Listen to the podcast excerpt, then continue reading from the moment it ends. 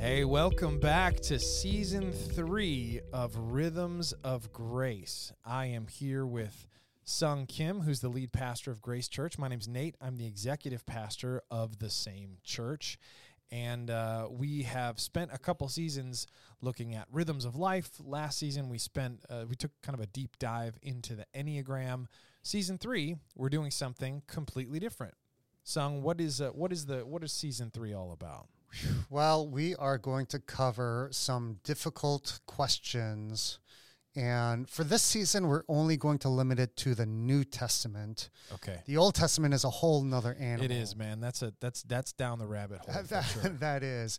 But even with the New Testament, um, and thank you for those people who have texted in questions. And if you want to continue to text in any questions, and particularly the New Testament for this season, you could text me at 734 709 5742 and text me your questions, and we'll consider that for the podcast this season. Uh, so we're, call, we're the, the larger umbrella and theme that we're gonna uh, call this season is no easy answers. Mm, the New mm-hmm. New Testament edition. Okay. I mean, essentially, what we're saying is that there are things in the Bible that are confusing Yep. or alarming or offensive. Yes. And they raise questions in our mind, right? If, if we're supposed to sort of use the Bible as the foundation by which we make decisions and live our lives and know what we're supposed to do next, there's some things in there that you're like, wait, wait a minute. Am I, am I supposed to do that? Like, Right. am I really literally supposed to do that? And actually, that's one of the things we're going to look at today. Yeah, we right? are. Okay. Yep. So this actually came from someone who texted you this question. Yeah.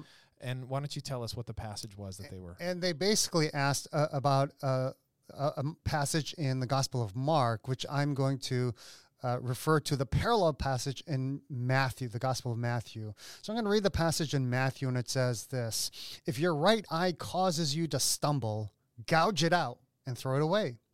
It is better for you to lose one part of your body than your whole body to be thrown into hell. And if your right hand causes you to stumble, cut it off and throw it away. It is better for you to lose some part of your body than for your whole body to go into hell. And and uh, the person who texted just said, "Hey, can you just simply explain this?" Sure. I mean, I would say right out of the gate, I don't I can't think of anyone in our congregation that has gouged out their eye.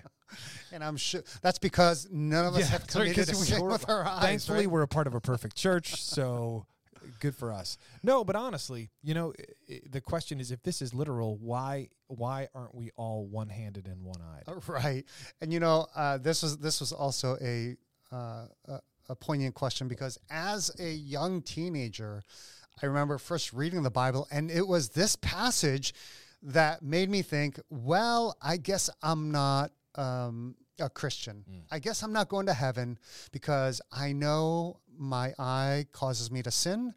And there's no way I'm, I'm going to gouge it out. So for, for my teenage years, um, I just thought, well, I um, I'm just not a good person. Interesting. I don't have the courage to do this. And so, you know, and even that thinking led me in my later teen years to just uh, rebellious behavior. And so uh, this this is a hard question. And before we get to that part of the passage, I'm going to go earlier because there's a series of really hard th- statements that Jesus makes. Can you remind me once again where we are? Uh, Matthew. chapter 5, The, the verse that the person quest, uh, texted about was verse tw- uh, 29 and 30. Okay, but we're going a We're little go- bit earlier. We're going to go to verse 22. a- And, this part was also a kind of a stumbling block for me as a teenager.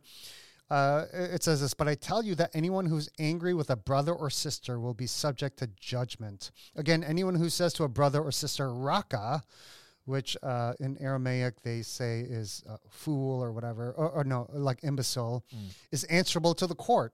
And anyone who says you fool will be in danger of the fire of hell. And so I have a younger brother. And I, I remember thinking like, okay, I could call him anything and everything, but I can't, Can't- call him not you that fool. one. That's right? right. And Yeah. so what's interesting is this is a series of statements in which Jesus makes the requirements of the law more radical than the letter of the law might indicate. Okay. And uh, so he talks about here, you know, and so the question here, and this will lay the foundation for the, the, the question that was asked, but uh, does calling somebody you fool merit the fires of hell? That, Right. that seems really severe. Right. We're not going to cover hell. That's a whole nother episode, maybe two. Yeah. But um, just to understand, this is under the larger umbrella in the passage about murder, which was a capital offense under Israelite law. So that was basically death penalty, which could not be commuted to monetary fines or anything. And murder, again, here is different than manslaughter.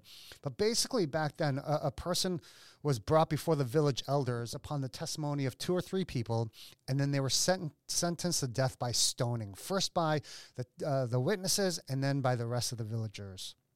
And so I think what Jesus is trying to get here at, and this is really at the core uh, and threads through the, the following passages, is that murderous actions spring from angry thoughts. And so this is uh, basically the crime of the mind is where it is first committed and where judgment is incurred. And so he says like you look, you could you you could say raka, which is like a, a term of derision, is answerable to the court. Um, so uh, an earthly court can take uh, uh, like an earthly court could take action on murder, but an earthly court can't take action against any angry thoughts. Right. Right. Right. But a heavenly one can. Yeah. And, and so uh, he, he's saying, look, if you if you say something, uh, wor- you cannot take your words back Right. and thoughts, uh, angry thoughts, can be checked. A- And if you are made aware of it, you you can harness it, you could temper it, you, so it it doesn't grow out of hand. Now, I think one thing that's really important is I I think so few of us really understand that behavior does stem from inner desires and thoughts first. That n- nobody commits adultery, for example, without having had The thoughts months and first. Yeah. years Yep. of that in the first place. You know, it doesn't quote unquote just happen. And so we we hear this and go, "Oh, I could never murder a person." Uh, wh- what Jesus is getting at too is um, your words uh, uh, said carelessly could not only could but oftentimes does incite uh, violent resentment in another person. That might trigger um, behavior or action that just creates a cycle of violence. And, and maybe not physical violence but verbal emotional.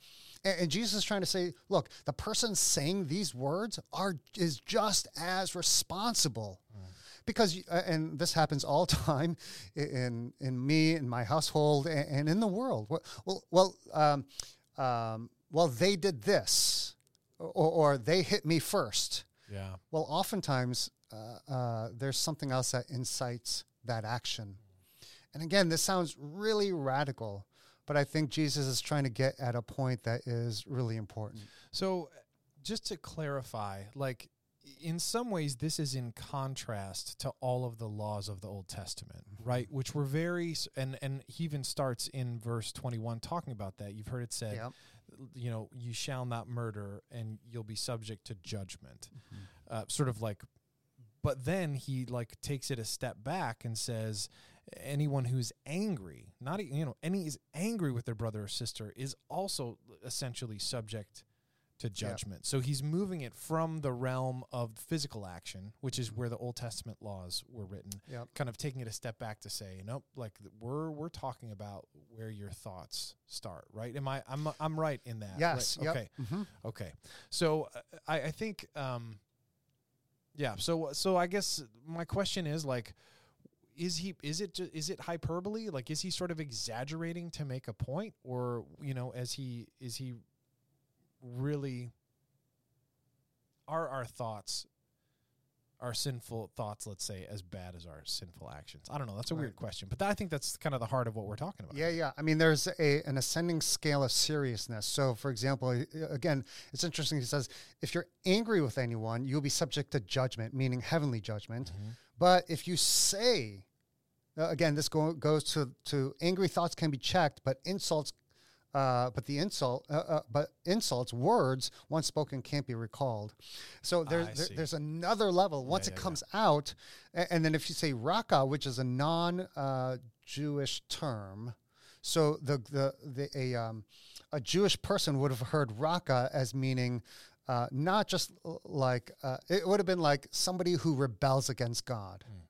Okay, and and then so then you're you're answerable to the courts, like the Sanhedrins, right? And, and again, this is a theocratic Israel, uh, the nation of Israel kind of framework.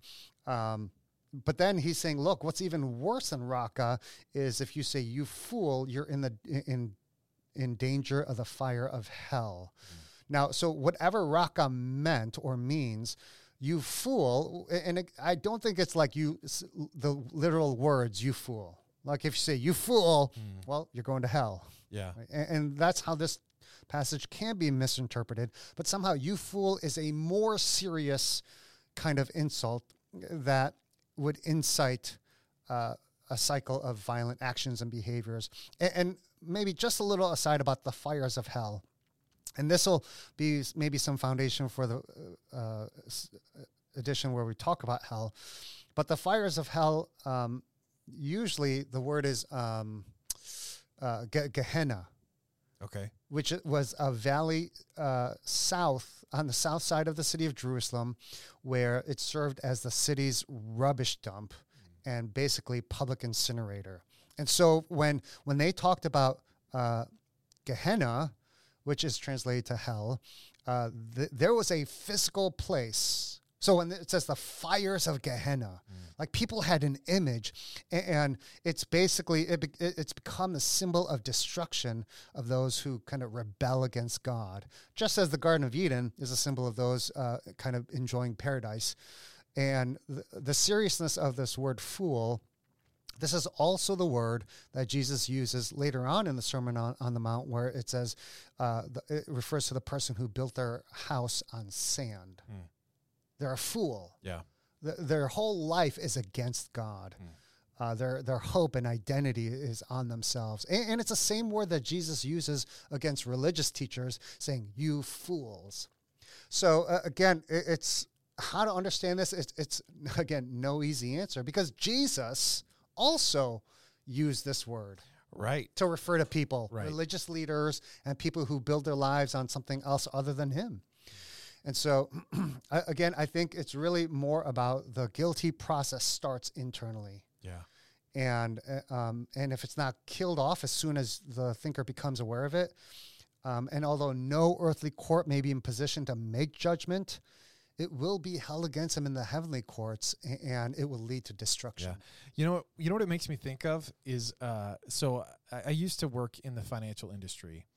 And one of the things that happened while I was working in the financial industry was the Bernie Madoff Oh, yeah. scandal, where he essentially created a Ponzi scheme and fleeced people out of literally millions and billions of dollars. And I remember reading an article about that that says nobody starts an endeavor like this with the goal of making it a Ponzi scheme, where Right. essentially you're uh, fleecing people out of money. Usually, what happens is that someone will start some sort of an investment strategy and it doesn't work. Mhm. And so their initial sort of justification is, well, I just need to make it look I just need to make it look right until this strategy works the way that I know it will. Right. And they do that's like a reasonable in their minds compromise to say, look, I, I know this is going to work. I just needed to buy myself a little bit of time.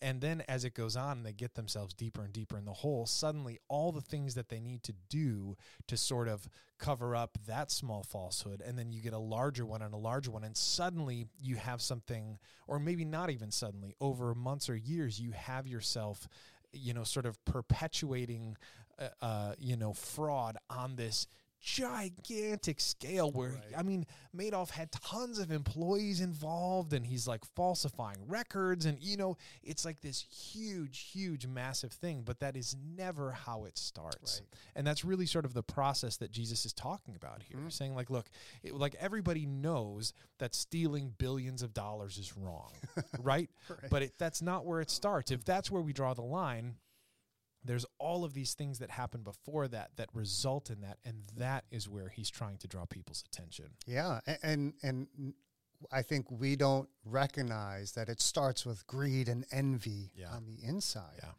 I, I think likewise too. How many times have we heard people in the setting of our church just say like, "Well, I, I'm just working 78, 80 hours Yeah. just to make it through." Yep.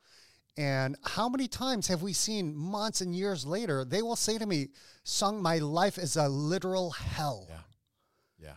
Yeah. And again, like you think of the words of Jesus, like when they say that, uh, they're not saying like, well, their their life, th- they're they're somehow cast down to hell, as much as they're saying they are experiencing the devastation of what began as a small seed on the inside. And so that, that's just something to consider. Uh, again, like I appreciate one person who texted and, and asked a really hard question, actually uh, about hell, which we'll get to uh, eventually. But uh, she said, you know, I, I don't expect you to answer all of my questions. A- And uh, again, this this isn't to wrap everything up with a pretty bow and say there it is. Now it's all figured out. Uh, again, as much as hey, here are some clues and things to consider. Well, I mean, that's that's exactly what I think of when I look at this because, like you said, the example was Jesus said, "Anybody who says you fool will be in danger of the fire of hell," and then he did that himself in referring to other people, right? So you're like, okay, so that's not as cut and dry. It's not, you know, um, but also, uh, you know, just realizing that there are. We talked about this in season one. There are seasons where you do have to make hard choices where you do have to let's you know to take your previous example where you do have to work extra hard Right. or prioritize one thing over another and and so it's it's it's it's not as easy as saying Yeah. like oh well if you do this then 6 years later it will look like this it's Right. just not that cut and dry but i think jesus is sort of giving a warning like hey see the progression like keep your eyes on the progression not just sort of this line that we all kind of agree is way out there. Right. If you stab somebody, yeah, you deserve judgment. uh, but he pulls it way back to say, now, are you are you angry? Right. Are you angry? Like that is where murder starts. yeah. Um, so it's a yeah, it's tricky. There's a there's a ton of discernment and evaluation that's required. Yeah.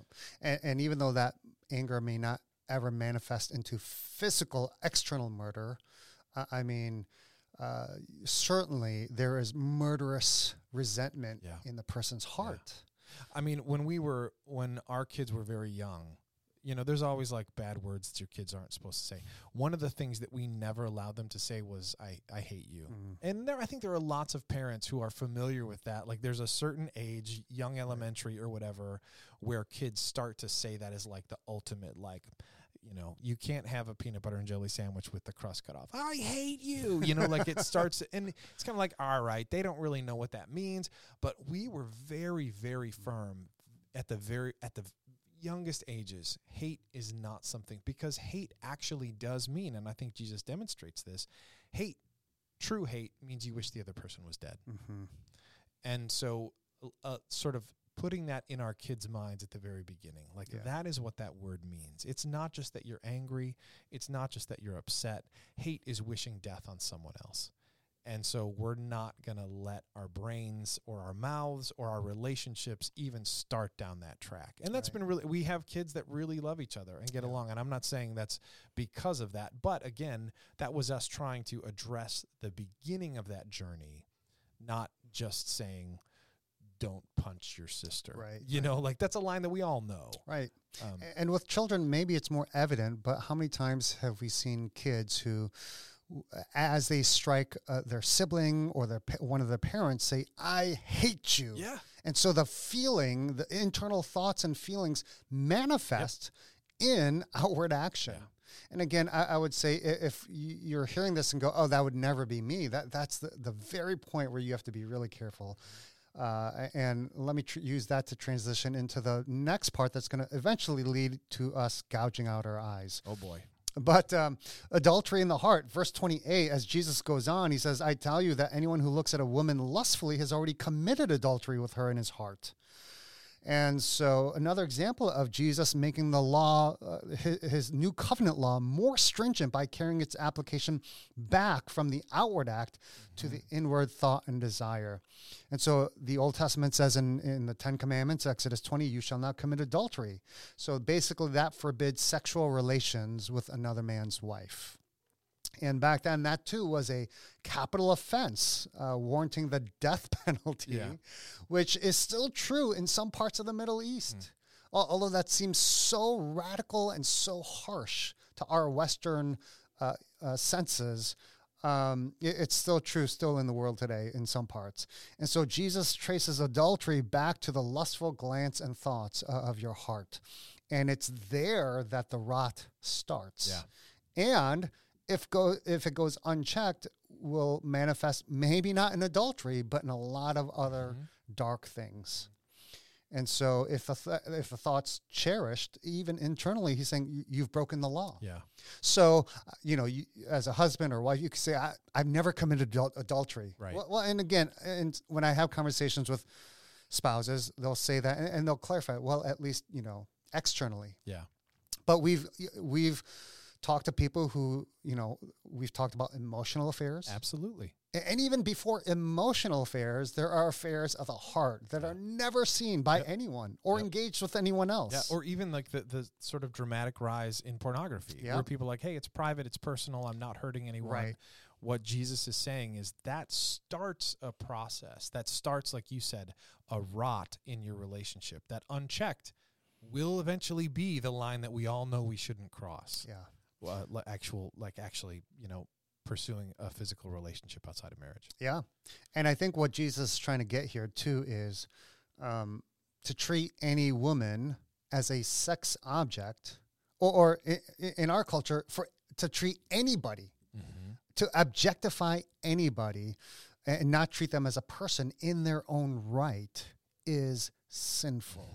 Because when you lust, that's what you're doing. Yeah. You're objectifying the person versus truly loving the person, which, uh, again, Jesus' words here would contradict any uh, teenage boy who's like, Oh, I love you so much. I just want to sleep with you. Yeah. You know? yeah yeah well because and again like there's a clear difference there where where you know gazing at someone lustfully like jesus said is essentially evaluating what can i get from that person what Mm-hmm. sort of what sort of pleasure or titillation can i get from that person Yeah. and love is the opposite Right. love is what what can i give and so again he's just drawing these lines saying Mm-hmm. like look it's not simply about this where we end up this it's it, there's a path in your mind that divides Yeah. and are you seeing other people as resources to be used Right. and taken for your pleasure or are you seeing people are you seeing them as people? and again that's one of the biggest issues with pornography right it's like sort of the ultimate objectification Yeah. of of another person um, and jesus is kind of saying like look the the the, the path begins you know with that first with that first glance Right. Yeah. So here's a question um, before we go on to the gouging out your eye and cutting off your hand. Can um, a man commit adultery with his own wife? oh I, I it's uh can a man commit adultery with his own wife? This feels like a feels A like a, like a riddle or something. what have I got in my pockets? Um, uh, I so do. Th- I think that there are definitely ways that a man can view his wife Mm. as an object. And I think that there are definitely ways that a man can, uh, s like, see his wife primarily as something for his pleasure or a resource to use. I don't know if I would call that adultery. Uh, so I'm not sure. Yeah. No, and I think basically what you're saying is is right. And I think even in let's say sexual intercourse, the intent is to delight the other person in a selfless uh, act of love, A- and in doing that, uh, you, you, you're both. Um, uh, get to experience the the sliver of the kind of the glory, the the the love, the enjoyment that um, is ours in in a uh, relationship with God and what we'll experience in the new heavens and new earth. But like you said, I, I do think there are ways that um, either spouse can really objectify for their own means and their own purposes and Yeah. ends. And some theologians would actually say that you could commit adultery with your own wife, Huh. including John Pope. Uh, uh, uh, Pope John Paul II. Really? But again, yeah, again, it's it's uh, it's neither here nor there. But I, I just want to throw that out to say, is that possible? And I think even for married folks to consider, like, yeah, what is the nature of Yeah. your relationship? Um, that you may think, well, I, I, I'm fine. I've never committed adultery. Well, yeah, Mm-hmm. but there may be ways that you are objectifying, not even in the sexual act, but even in, in relationships Yeah. and in conversation. Yeah, and instead of seeing them as a, as a, a, a like as a whole person, Right. Right. You sort of like create a two dimensional image of that individual. Yeah. That is purely sort of for your convenience or pleasure. Yeah. I mean, just last night, uh, our family went out to a dinner to celebrate Amy's birthday. I was tired. Micah was tired. a- And the thing about Micah is he sometimes he has a hard time trying to decide what he wants to get. And in the midst of our tiredness, I got really upset with him. I'm like, you just got to pick something. And he kept asking questions. Well, is, do you get this and that? And I'm like, Micah, this is this and th- this. Just do something. And again, even in that, like, I didn't call him fool. Right. Uh, I, I, you know, but but what what's on the inside? Anger. You are inconveniencing me. Yeah. Like, why don't you just get it right? Yeah. A- and right there, the, the guilt starts internally. Um, and so again, there, there's another example. Now, all this said, now you may hear this and go, "Oh my goodness!" Like, who of us? Yeah. What hope do we have? Well, and again, this is why, uh, as as followers of Jesus and, as Christians, the, the hope is in the good news of Jesus, right? And, and I think the acknowledgement that we don't have it in ourselves to be good and perfect, and so we are all gonna fail. So. Um, that said, just you know, just so it doesn't sound like we're just a bunch of downers, Right. so now to the part where um, if your right eye causes you to stumble, gouge it out and throw it away. It is better for you to lose one part of your body than for your whole body to be thrown into hell. And again, I think all the previous passages really lead up to this. And um, basically, Jesus is saying, "Don't let your eye." Uh, there's there's various ways that that uh, different translations phrase this. Um, and I don't remember which translation says it this way, but I think one of the best ways to help th- th- that's helpful to understand this is basically it says, "Don't let your eye lead you to sin." Um, and if it does, you have to take radical action. So it, it, it is figurative to say like That's comforting, by the way. not to rest too long on any object of temptation. And it's interesting that this passage um, in Matthew it comes right after the passage on adultery. And so um, you think of King David, who committed adultery with Uriah's wife Bathsheba, and it began with a look. Yeah. A Seeing look- her bathing kind Yeah. of from his rooftop. Yeah, and, and that look uh, became a stare, a- and so on. And so, um, uh, again, we use um, uh, what's the word I'm looking for? Like exaggerate hyperbole, Yeah. all the time. You know, like oh, I'm so hungry, I I, I could die. Yeah. You know, I'm starving to death. yeah, I'm starving to Yeah. death. I, I, I said that yesterday, right before dinner. Like, oh, I'm starving to death. Yeah. Again, like Is that why you were mad at Micah for I- taking so long? I was hangry. you were hangry in I was hangry. and I just wanted our food to come. yeah. But um, so yeah, th- th- that's uh, the the hard thing to understand about the Bible, and you'll hear this over and over again with each uh, um, thing that we do, is we are talking about a very different culture Mm. than our Western culture. Uh, thousands of years in the past, uh, things will seem very strange, Mm. weird, different, primitive. Um, but it's really understanding the context of it that will help us understand. And so, just like we say things like, well, my- man, I'm just starving to death. Again, imagine like an alien from another planet coming Yeah. and going like, TikTok is what the heck is TikTok? Right. This makes no sense. And so in, in reading scripture, like you you you need to come with that kind of awareness. Instead of putting our 21st century Western eyes on it, we, we need to dig deeper and go, what's going on here? Well, one of the things that strikes me about the, you know, based on what we've already built Mhm. um, in terms of our discussion, is that really the an eye causing you to sin or leading you in, you know, to sin. That is really that's again Jesus sort of talking about um, sort of the end result. Like now there's an action associated. Um, or it's somewhere in the middle. But really, there's so many things that happen in your brain, and you you've made all these decisions. If you're at the point where your eyes are, where you're doing sinful things with your eyes, Mm-hmm. lots of things have already come before that. Right. Decisions that you've made, thoughts you've entertained. Mm-hmm. Um, and so I think part of what Jesus is saying is like, look, if we are at this point, we are already on a road. It, this isn't the first step. Right. You know, like gazing, gazing lustfully um, is not the first step in this journey. You've sort of positioned yourself, or you're, or like with King David, you're in a spot you're not supposed to be.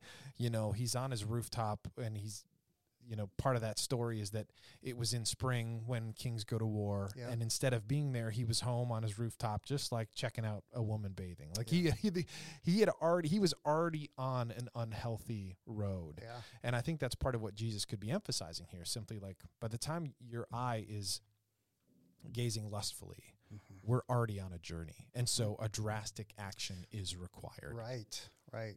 And it can't be just like, well, it's just this one time. Yeah. Like you were talking about, uh, um, what's his face? Uh, Bernie. Oh yeah, Bernie Madoff. Yeah, yeah, Yeah. yeah. Uh, you know, because that that uh, C.S. Lewis says um, the road to hell, uh, meaning just just destruction and all that, i- paved with good intentions. Mm-hmm. Yeah. And so I, I think that's the warning for us, and that's also the invitation, as you, as you as you find as you receive the good news of Jesus that um, you know you now are empowered by the Spirit to take that action, so that uh, your sin, your heart, uh, your your eyes, and your hand don't lead you to sin. So can we? I mean, we've been talking for quite a while, but there's there's another part of this that, for me, I, I think I want to address, and and which is the issue of temptation, because you know, I mean, I just remember a recent conversation I had where I was like, look, like like temptation, we can't stop temptation. Right. Right. And so there's got to there's some sort of for me like fuzzy line between being tempted Mhm. versus some some of the sins that Jesus describes. How, Right. do, how do we begin to like sort of like part that out? You know, uh, yeah, that's a good question, and uh, I think just to be clear, temptation is not disobedience. Yeah, and it's not sin. T- temptation is not sin. Every one of us will be tempted, and so uh, you walk down, you, you're driving by down the sidewalk, and you see an attractive person, woman, man, whatever. Like that's temptation. Uh, a- and I think it does require intentional radical action to, because I think God created us to uh, be to to uh, be captured by beauty. Uh, but where that goes wrong is uh, the beauty of this world is tainted. Yeah. I mean, here here's another perfect example. If you make a mistake at work, Yeah. there like you're you're you will be tempted to try to cover that mistake instead of taking ownership. Mm-hmm. Yeah, yeah. abs- and and that sort of initial sort of I don't know if you can hear my snap. That sort of initial impulse to be like I must hide this mistake. Yeah, That's temptation Yeah. and that's not a sin. right, It's what you kind of do after that right. that begins to take us down the road. Yeah, yeah. So we might say that temptation is like at the very beginning. It's almost in some ways sort of the fork in the road where this journey that Jesus is talking about begins. Would that be would that be fair? Yeah, and, Okay. and then your action or inaction, or, or the, which path you take, Mhm. leads you to either the righteousness that God wants or the unrighteousness that He doesn't want. Yeah. Yeah. I guess it's also helpful. Uh, I mean, again, there's just so many nuances here. There's so many nuances here that I've heard people talk about, like, oh, well, I was tempted, you know, by. So, legitimately, I had a, a good friend of mine who was a recovering heroin addict, and and he, I witnessed him relapse several times, um, and for him, like, he would talk about it as like temptation but in my mind i was always like are we already like if you're already like on your dealer's street like Right. is this temptation or did the temptation happen you know so we just we have to be aware of that we have to be aware of how we might be potentially trying to justify uh, a sinful behavior, calling it temptation, so it's kind of in a more comfortable place for us. Yeah. So a lot of nuances there. Again, no easy answers. Yeah. One last thing I will, uh, I'm looking this up because it just reminded me uh, of what you were just saying. Um, uh, shoot, let me, it, on temptation. It, it's a, it's like a poem uh, by Portia Nelson. And if I could pull it up, Mm. I will read it for us. It might be a good way to close, but I might not be able to. Okay. Um, As you're looking for it, can you give us some ideas of what we what are some of the other questions we might be tackling Oh, in the coming weeks? Yeah. So uh, there's already questions about hell, Yeah. which we've talked a little bit about today. Uh, there are other things in in Jesus' words uh, that are controversial or hard to understand. Uh, some of which uh, we I've actually recently talked about in a sermon. But yeah, like, if no, if you hate your mother, hate your father, mo- yeah, parents, like mhm. wh- what does that mean? yeah, Like, well, I already hate them, so I'm obeying God. right. Some people are like done and done. I'm going to heaven, baby. I can't stand my parents. But Jesus, you know, some sometimes people will say, "I don't get the Old Testament," but Jesus, he's, he, you know, Jesus is about love, he, and he is. But he, man, he says some really hard things. How about I? I didn't come to bring peace, but the sword. Yeah, but the sword. That- I'm- um, that's a tough one, man. yeah, and, and and he comes to you know divide brother against sister, Yeah. mother, and it's it's really hard. And then there are some words of Paul. Mm-hmm. You know, uh, in, in our day and age, Paul is seen as kind of a um, misogynist. Yeah. I think there are cultural realities that we just don't really see un- until we uncover some. So we're going to be looking at any of these, right? Yeah. And I will say again, Sung mentioned it at the beginning of the of the episode, but if you have one of these things that you want us to tackle, please send it over. We would love to have a list of actual questions that that we can uh, we can dig through. Yeah. Again, uh, I, I found I found the poem. I'll read the poem and then give my phone number, my cell phone. No, I'm sorry, my it, it is. Don't call me, please. I'm not going to pick up. You can text me. Uh, here's the poem by Portia Nelson. I think that really, uh, as followers of Jesus, I think this is what the the Spirit empowers us to do. Uh, here it is in four sh- very short chapters. Chapter one: I walk down the street. There's a deep hole in the sidewalk. I fall in. I am lost. I am helpless. It isn't my fault. It takes forever to find a way out. Chapter 2. I walk down the same street. There's a deep hole in the sidewalk. I pretend I don't see it. I fall in again. I can't believe I'm in the same place, but it isn't my fault. It still takes a long time to get out. Chapter 3. I walk down the same street. There's a deep hole in the sidewalk. I see it is there. I still fall in. It is a habit. My eyes are open. I know where I am. It is my fault. I get out immediately. Chapter 4. I walk down the same street. There's a deep hole in the sidewalk. I walk around it. Oh, actually, one more chapter. Chapter 5. I walk down another street. Yeah, there you go. That's like taking like temptation Yeah. to a choice. Yeah. Well, that's great, Sung. Thank you so much for being with us again uh, on this episode of Rhythms of Grace. Looking forward to a great season full of questions, stories, And no easy answers. and no easy answers.